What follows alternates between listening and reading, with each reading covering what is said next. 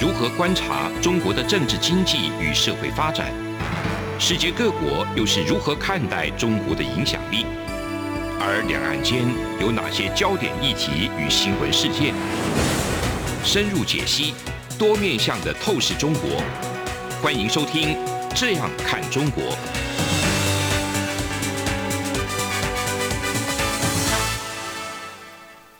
各位听众朋友，大家好。欢迎来到央广的《这样看中国》，我是富察啊。每个礼拜四的晚上，我都会会台长张正这边跟大家来分享一些从历史角度来看当代的中国。那我们今天讨论的是一个什么话题呢？就是谈的是一个皇帝家族的故事。今天谈上流社会，哦、哎，是谈的上流社会，真的太上流了。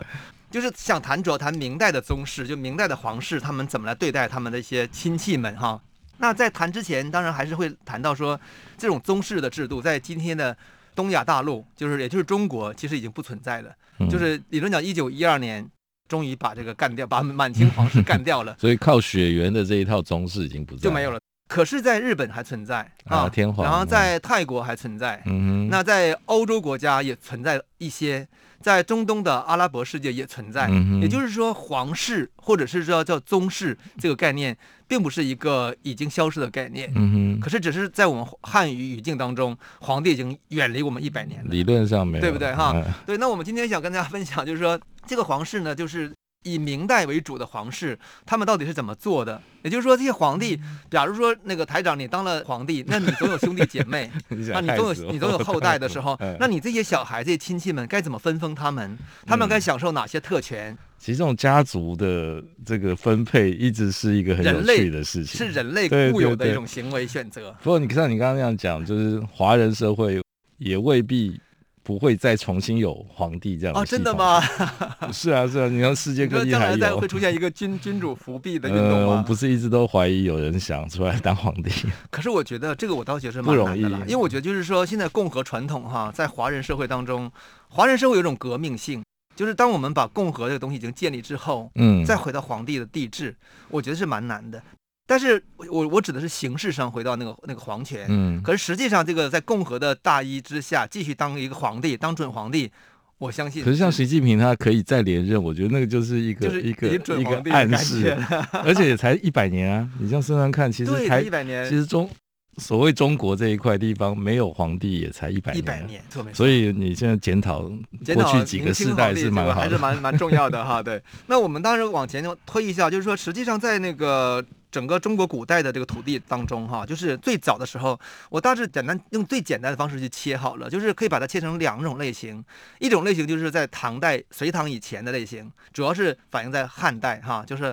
那个先秦的那个西周什么就不讲了，就是汉代跟晋、东晋、西晋这种这种典型的汉人政权，他们的这种分封制就是采用的还是传统的封建制，嗯、就是说我是皇帝的话，那我的儿子、我的弟弟、我的哥哥，哈，我的这个孙子都可以封王。那这个封王，他真的是不是形式的王，而是说给你一块地，地很大，整个山东给你，整个江南给你，然后你你可以在这边收收税、收税、管理。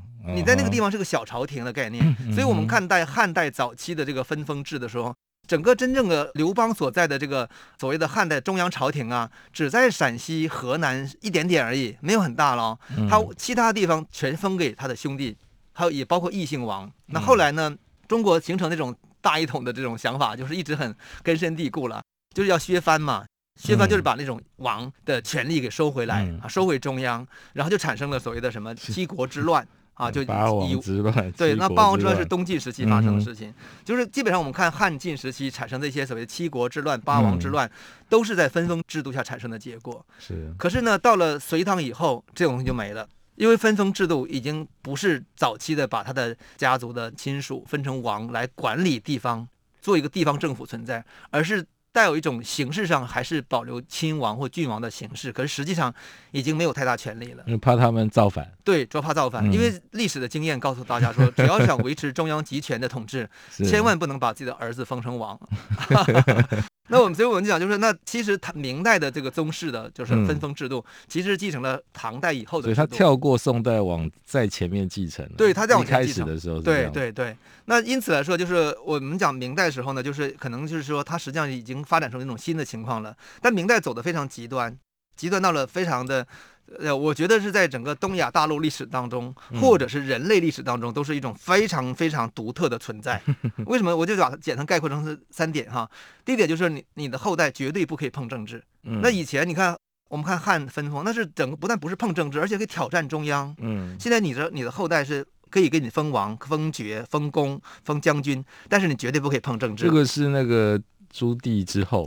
朱棣之后，对对对，啊、呃，这个你的补充非常好。就朱元璋的时代呢。朱元璋是等于说他打天下，刚把蒙古人赶走，所以朱元璋分的王呢是带有军事防卫性质的王，基本都在长城一线，从辽东啊到河北，所以燕王的朱棣就在河北啊，对，那他是有很大的权力的，因此他挑战了中央，对，然后到朱棣之后呢，就开始重新开始采用像汉代削藩政策，然后使使这个明代的这个快速的削藩完全不能再碰政治。那第二点是给你超级高级的俸禄。嗯，高到极点，一会儿我们会展开那个封路，觉得哇，这怎么可能？我觉得太扯了吧。但是真的就是不是扯的，你打开史书就是如实这样写的。那第三个就是说，他的后代子孙完全可以承袭爵位，这个也是明代非常独特的制度，就是承袭爵位，很多这个朝代哈是不允许后代是不允许承袭爵位的。哦，不是都可以啊？他这个就应该讲，就是说印象中是都可以。小王子、他的只是说，你只要是你的后代，只要是你的后代，就都可以承袭爵位。嗯、但是其他朝代是什么呢？只有一个儿子可以承袭爵位。啊、可以承袭爵位。对，嗯、爵位爵位是有限的。对，那比如说你是亲王，你的儿子可以承袭亲王。嗯、那可是明代的做法是，只要是你有十个儿子，你有二十个儿子，你有一百个儿子，哎，不夸张，真的出现一百个，然后呢，你都可以承袭爵位。但是这个爵位是有有有一个是承袭亲王爵位，其他递减。嗯。可是这样的话还是很夸张啊，对不对？你你到底有你多少到底有多少这个王爵位这个封爵的东西给这个宗室？这个真的是非常的夸张，非常变态的。这是我的我的我的看法。那我一直觉得明代的这种宗室哈，就是我就有人想说他们的到底他们扮演的角色，如果以今天的中国的政治来比，它像什么呢？我当时想像政协委员吗？就是他，因为他不能碰政治，可是他们也政协委员不能碰政治啊。政协委员呢，名义上可以碰政治，实际上他没有实际的政治决决定权。啊，对。那明代的宗室呢，他们是形式上也有挂了一些官衔，但是实际上他也完全不能碰政治，就是说你不能参政，嗯，你对政治不能够染指，但是呢，名义上给你个官，给你个爵位。简单讲，可能是类似这样一个情况，我觉得不是很合理了。对。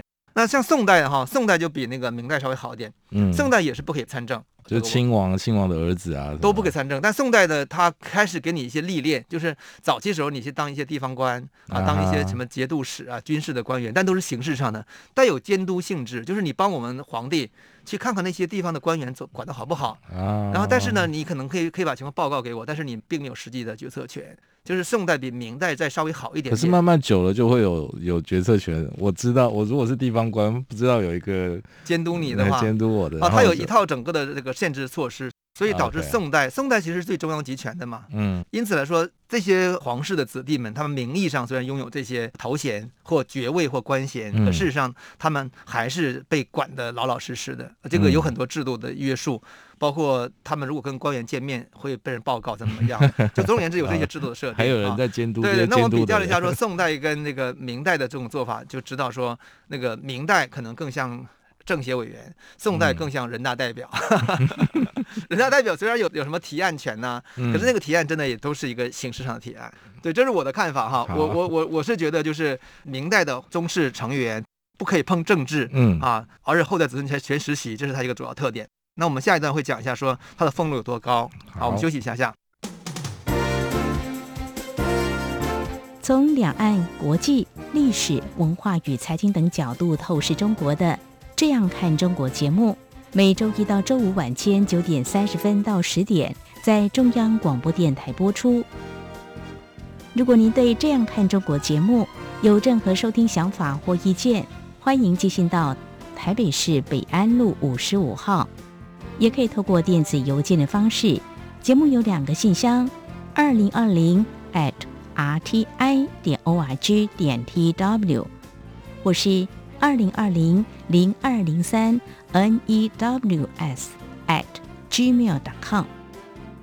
再次谢谢听众朋友们的收听与支持，请持续锁定每周一到周五晚间九点三十分到十点播出的《这样看中国》节目。我们回来继续聊这个明代的宗室哈，他们分封的这个俸禄有多高？那个我们以亲王为例，亲王的俸禄是什么呢？他每年可以得到米五万担。嗯、这个我们今天人当然可能很难理解，了解 那个担的概念。我们不用比，我们我们拿那个同样当年同样比就知道了。我们看那个明代的最高级的官员呢，嗯、他们最高级官员一年可以拿一千担正一品的，哦、所以是我们拿五万担 跟一千担去对比的话，就能看到这个。真的很可怕哎，五十倍是不是？五十倍，对，五十倍啊，就相当于说你我们挣薪水好了，说一个月挣一千块，那他拿五万块薪水。哎，他什么都不做，他不做事情，哎，他不可以参与政治，他不做事情。可是这个最高级的一品官员是要做很多事情的。他这个五万担要在下面自己养养一些这个奴婢啊。啊，对对对对，当然他就有一些伺候他的人，对。可是他除了五万担之后，他还有什么钞啊？还有两万五千贯的钞、嗯、啊，还有锦四十匹，还有什么丝三百匹，沙罗一几百匹。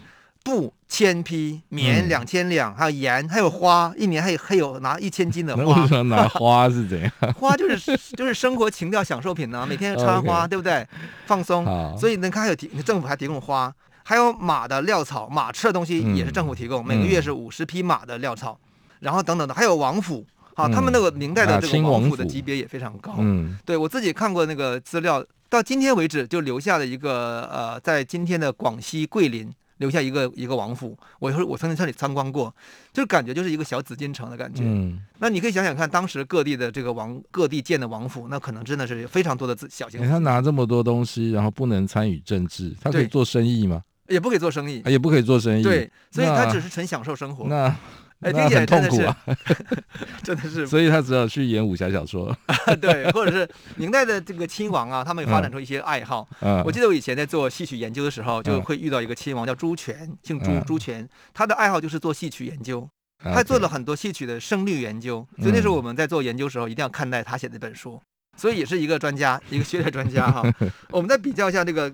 这个另外的就最低级别的这个爵位叫做中尉，奉国中尉，他的俸禄是每年是是两百担，这很难比。两百担哈，对。那我们再看以最低的官员哈，就九品芝麻官嘛，他的每年的是六十担，哇，所以是是两百跟六十的差别。哎，这个好像相对就没那么误差没那么大哈，就是两百跟六十好像还可以稍微能够我们常人可以理解一下下，可是一千担跟五万担的差别。我觉得就是已经超出我们的常识。常识。您刚刚说最低级别的奉国中尉，奉国中尉也是是中士的爵位之一。哦，他是一个爵位之一，然后他也是什么都不用做事情，他是享受单纯享受政府跟国家的俸禄。嗯，这样也。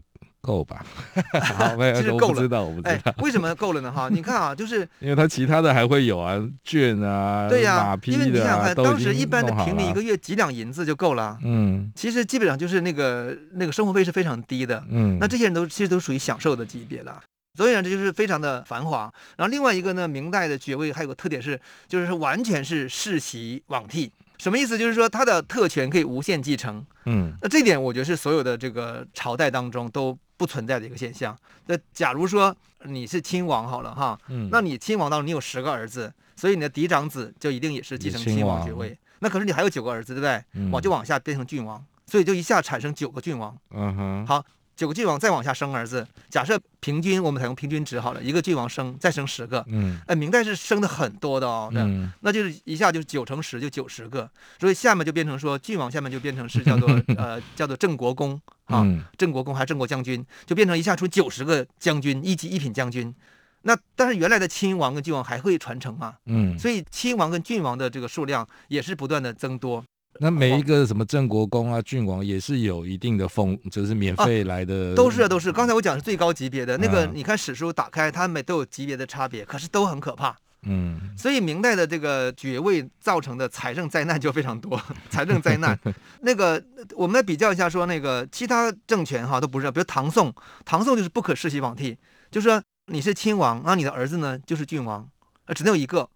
然后你的、嗯、你的郡王再生几个儿子，也也只能挑一个儿子当。那没有没有一个可以升级作为亲王？没有升级了，他是逐级往下降。那亲王就越来越少了。对，所以唐代跟宋代是亲王越来越少，嗯、然后以致出现说哇完完了，我们现在都没亲王了怎么办？所以 宋仁宗就只好说封再封些亲王，啊、就是他会不够了才封。对对，他会出现这个情况。嗯、那明代就是不断产生更多亲王，因为每个皇亲皇帝都有自己的儿子跟兄弟嘛，他都在封一轮呢、啊。哦所以你想想看，那个往下无限繁衍是很可怕的哦。那就好，那我再听你讲之后，他为什么为什么要这样做呢？这个这个其实蛮对，蛮这这受受实在受不了。而且明代还有个制度很奇怪哈，他是这个男孩子哈，只要到了十岁就开始受封，嗯就是你满十岁，十岁其实我以我们今天看十岁还是个小男孩了，嗯但是在当时的十岁可能已经进入成成人准成人状态了哈。他就开始受封之路。那你看，我们再比较一下，像宋代，宋代做法是什么？就宋代做法是是没关系，你是先当小地方官，但是形式上的地方官哈，给你一个官衔，到各各处练练一圈，有的到了二三十岁还没封王，然后你就死了，生病，突然生上病死了，你还没封王。但是明代是你只要到了十岁就封王，那清代呢？怎么？清代是二十岁才可以封，清代就很统一。宋代是就是给你一圈历历练，可能搞不好封得很晚。嗯而且很多人都是死后追封，所以我也觉得宋代做法很奇怪。我自己看的资料时候，我想说，哎，为什么他要这样做？我没有太明白。我个人比较欣赏是我们清朝的做法。你们清朝是什么？二十岁就会二十岁开始封，但是呢，他也是递减。比如说我是亲王，好了，那我的儿子，我有十个儿子，我只有一个儿子可以封为郡王，然后呢，其他儿子就而且这个儿子要二十岁之后才封嘛。对对对，然后其他儿子完全是平民哦，也不是平民，就不受到国家任何嗯俸禄，你自己要透过考试、打仗、完成军功之后才有机会封封，你可能也封不上，就是政府不给你钱，你就自己想办法嗯就是一。般的穷困的这个呃，对，所以后面我们讲清室，清代其实很多穷困的宗室，好，但明代基本来说就比较会少见一些。那明代这种这种情况下，它就变成一个什么呢？变成一个你不用做事情，然后你的后代是无限可以是受受封啊，然后呢，你就变成一个什么？就变成一个，他就变成说我只能以生孩子为主要目标，生育竞赛。哎，我觉得这个是挺可怕的，因为历史当中有一个庆成王，他的他一次生过生了一百个儿子，嗯，然后你想想看，一百个儿子会创造多少个这个将军跟什么什么什么，就是不 不同级别的的将军爵位的，而且他的故事还被记载在《皇明盛世》，他那个书叫《皇明盛世》，所以是好事情。我觉得那个盛世，哇，这种盛世也真是对我们今天来看是完全不可理解的，这只有从中国的文化角度看才觉得是盛世。然后他说他这些兄弟家族们见面时候都不认识。嗯，哎，我我觉得很很很合理啊。我们觉得如果兄弟有七八个的话，其实各自往下繁衍的话，很多也不认识了。他一百个当然是如此嘛。但是我觉得这个不重要，重要是说他们怎么怎么能够创作出这么多的这个这个生育记录，而且还可以给他们俸禄，给封路啊。就是中央政府超有钱的。但中央政府也是因为实在是受不了了哈，后来呢，他们开始改变政策，说规定说不同级别只能娶三个小老婆。可是事实上看那个这个生育记录还是很厉害的，还是生很多。我觉得那是一种机制，就是说福利机制。比如说现在如果政府跟我说，哎，你只要生个小孩子，我就是小孩子我就帮你养起来的话，你不用花任何钱，而且从小学上到高中我都不花钱。不止养起来，你生小孩可以领钱，还可以领钱的时候，我们的本能我们就会多生嘛。对不对？因为你没有压力了。嗯，那他们也是一样，因为你多生一个就多一个爵位啊。嗯，而且每个爵位就代表着相同非常厉害的这个俸禄啊。所以我觉得那种机制就诱导他们多生，然后多生又不用做事情，不是太好的事情了吗？那个时候中国缺人吗？哎，不过你这些人生出来也不能，也不是生产力，他不是生产力，他完全是享受者，是寄生虫，好不好？好，我们下面再看他们到底生了多多。好，我们休息一下下。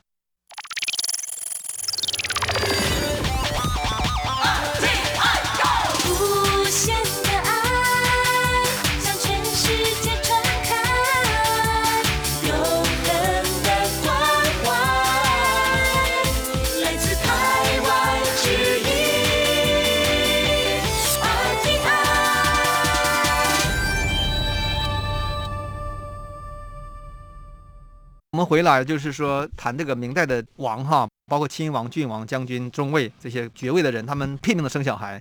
刚才台长是说，嗯，这个好，生了很多孩子之后呢，就没有没有能力挑战中央政府的权力了。对，这是我在想，为什么明代有这样的制度，而且让它繁衍到一个衍生到一个超大财政负担。对对对，那他对中央政府的唯一，我现在想到的好处就是，你老婆多，妻妾成群，然后小孩子那么多。嗯你烦都烦死了，对，对，对，所以你就没有空来像。可是反过来讲，如果我的生了很多儿子，我积积攒兵力的话，我现在反攻中央政府不是更厉害吗？没有，他儿子自己就先打来打去了。对，好，对，我觉得没错，就是我觉得这个政策当中哈，有两两个地方都跟中央政府有关，嗯，一个是政治上的，你不可以挑战中央政府，嗯，我要防止你如何挑战我；第二是财政上的。因为他对中央政府构成财政压力。嗯，所以这个是，所以从中央政府角度而言，必须思考这两两个问题。那我们就看到明代徐光启的一个记录，他说明代宗室他算了一下，说基本上是以三十年增加一倍的速度去出现。嗯，所以他看出他隆庆初年就是一五六七年前后，他说当时在宗人府的户籍人口是四万。五千人，等到了万历，也就过了二三十三十年嘛，就变成十万人，啊，就变成十万三千人。那如果按照徐光启的这种说法，我们可以推算出，说明代的末期到一六四四年被打败时候，它的综合人口是三十多万。网络上还有一种说法是一百多万，那我我我我，我没有采取这个说法，但我觉得三十万至少是有的。那我们比较一下清代的宗室人口哈，其实明清时期，清代当然生产力高。可能生育率更高怎样？这个我们可能有都有差别。医疗更好。对，可是清代到了宣统年间，就是一九零六年还没有推被推翻手，溥仪时代时候呢，他的这个宗室人口只有十万人。嗯，那明代当时是三十三万人，明代是他的三倍。可是到了一九一五年的时候呢，就就辛亥革命之后呢，宗室人口只有两万多人。就是十万人，通常少了八万人，就是这个部分到底怎么回事？我觉得可能是因为就是因为政治变变，对，因为已经变民国了嘛。对对对，有些人就可能赶快掩藏自己的宗室身份，不敢说我是我是宗室，因为一旦这样的话，你可能会会被追打。对，追打。对，好，那我们还是回到财政问题哈。财政问题，当时明代人以明代的政府官员已经意识到了，他就说，他说，哎呀，这些圣子神孙哈，相传万世，以我们有限的土地去增加这种无限的路粮啊，那我们怎么去善后呢？根本觉得不可能的事情嘛，对不对？嗯，就当时的人已经意识到了，而且当时嘉靖四十一年有一个历史，他有个报告，他说天下的的事情当中的弊端最大的，而且我们必须忧虑的事情是什么呢？就是这些宗藩的俸禄，这个太严重了。他说的，他 他说每年我们供应京师的粮食是四百万担，嗯，可是供应这些爵有爵位的王府的的粮食是八百五十三万担啊，你看他们的消费比政府官员的消费还高，是两两倍的消消费，嗯。哎，真的很可怕，相当于另外是又一个朝廷，相当于三个朝廷的运作，一个朝廷就你想想看有多少我们一般一般百姓的赋税去供养这个一个朝廷，嗯，可是相当于三个朝廷，因为他们的俸禄是两倍，嗯，对不对？他说以山西来看呢，他说我们这个存留就是存留的一百五十二万指的是。这个政府运作的一个钱哈，一百五十二万，嗯、可是宗室却需要三百一十二万，就是 double 两倍 double、嗯。对，河南呢，宗室没有两倍，河南是政府八十四万，宗室是九十二万。嗯，总而言之就是很可怕了。所以他说，哎呀，可是我们还有官吏的俸禄，我们还有军队的军饷，我们也怎么办呢？他说，这个真让人不寒而栗啊，这是他原话哈。哎，我真觉得想想看，我每我总觉得真的很很扯呀，就。怎么会发展出这种制度呢？而且收不回来，对不对？对，他收不回来，因为当初他有一些讨论说，我们是不是可以做些限制政策？嗯、但是呢，当时就是说，哎，我们先祖的这个政令哈不可改变，就以这个为由。但是你看，中国儒家文化里面是很强调祖先之治的嘛，对不对？对，我在想皇帝，可是皇帝本身不是靠这个制度出来的。对。不过他周围都是这些他的亲亲戚朋友，就是我我会觉得这样，这里这里有个问题是什么？第一个就是每一个新皇帝诞生之后，他都有强烈的动机要满足他自己的兄弟跟他的后代的这种俸禄，嗯，对，所以他觉得要满足。可是你要满足你的俸禄，那你这个制度就不能改嘛？那你其他的那些支系的已经繁衍了很多的一些什么将军、中尉什么那些爵位，那你要不要去满足呢？所以他后来有出台一些政策，他说，比如说生了什么三个儿子以上的宗族。俸禄减半呐、啊，这是嘉靖年间的政策哈。嗯。然后还有有些宗父的粮食呢，改成发银而不发粮食，因为粮食是当时硬通货，那明代的钞票是很那个成色是容易造假的哈。哦、所以他有一些改变。可是说实话，这些改变都是可能这有政策，但是没有办法变成行动。可是他也不敢给这些没事做的宗室一些事做，嗯、不敢。嗯。他甚至我觉得是一种制度惯性。我认为是一种制度惯性，就像今天我们我们拿今天中国，你看已经从一九四九年见证到现在哈，这个七十年时间当中，你会你会看到它有很多制度惯性，那个官僚体系已经这样做了，你你要改变整个体系运作是很困难的。是啊是。啊，你除非是这个崩溃掉以后了，你重来，改革开放某种意义上是重来嘛。嗯，也就是说毛泽东那个经济政策已经崩坏了，那我们重来，我觉得就是如果现在还没有崩坏，说实话，没有人敢改。一改会牵涉太大的那个利益的团体的东西，嗯、对，非常非常同意。疫对疫情也可能是一个重来的机会，对，也是重来机会。对，所以明代如果没有大问题，他就没法重来。那可是呢，他最终遇到了这个 李自成的暴乱，太大的问题，对，大问题，他就所以他就你会发现那个历史记录当中说，等到李自成再打到杀到什么太原呐、啊，杀到这个什么这个一杀的宗室都是几千人几千人的宗室，那是宗室人口还不包括服务他的的人了，那是很可怕的。那我就想说，哎，到底为什么明代会产生这样的一种奇怪的制度。嗯，我自己的理解是两两个理解，嗯一个就是说他的明代是典型的小农思维，嗯，就是本身出身就是小农思维。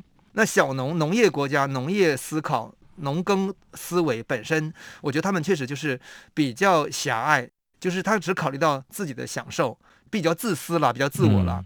嗯那他没有一个整个大的格局，就是我这个政治是管理所有整个国家的人口的，怎么去均衡发展？我觉得他们的考虑就是只满足于我自己，我打下天下了，所以我的后代就一定要享受荣华富贵，啊 多子多孙，多子多孙。我觉得他是这种思维方式。哎，我们今天在农业，你就刚讲多子多孙，都是这种思维方式。多子多孙多福气。对对对对对，我觉得第二个，我觉得是无产者思维。无产者思维，因为我会觉得无产者哈，他们一旦获得权力，跟有产者、啊、暴发户跟军事贵族是完全不同的。嗯、你跟我们今天看到一些暴发户，他们整个他们的行事方式，他们的面对财富的态度，嗯，我觉得那个是完全就是，也是我们我们那个都看到很多。所以明代明代政权同时兼有就是农业，也就是说无产，他是无产者思维，所以我既然今天拿到位置了，有权利财富，我要让就是无限增加，就是对。而且我用我，我用不思考管理，简单的方式，他、嗯、不考虑整个常识跟一些合理性。嗯、就是说，那你想想看，明代的官员俸禄是整个东亚历史最低的一个官员俸禄。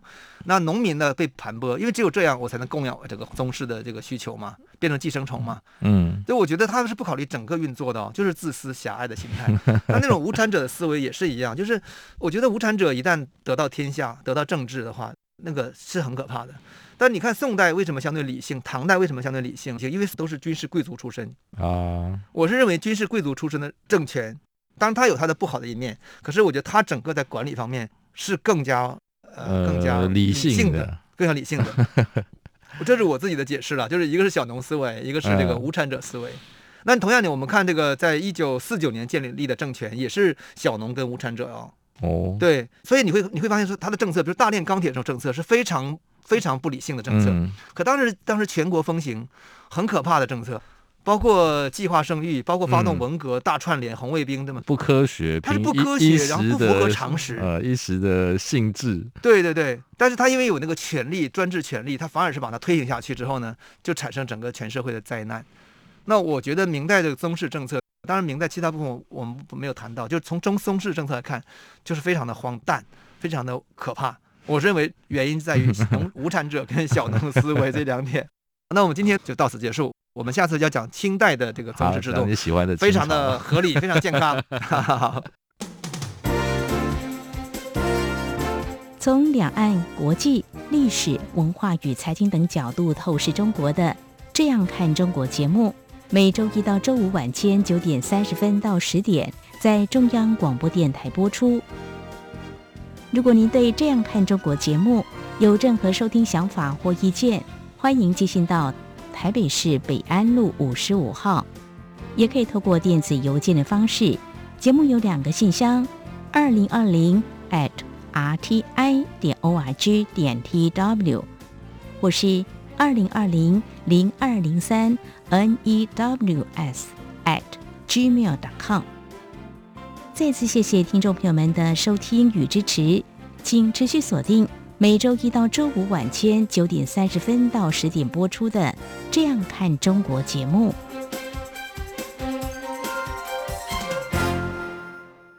大家好，我是中华民国侨务委员会委员长童振源。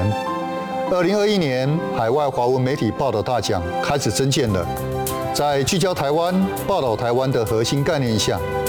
本届以“看见疫情下的华媒影响力”为主题，鼓励在疫情艰难时刻仍持续制作相关报道的海外华文媒体。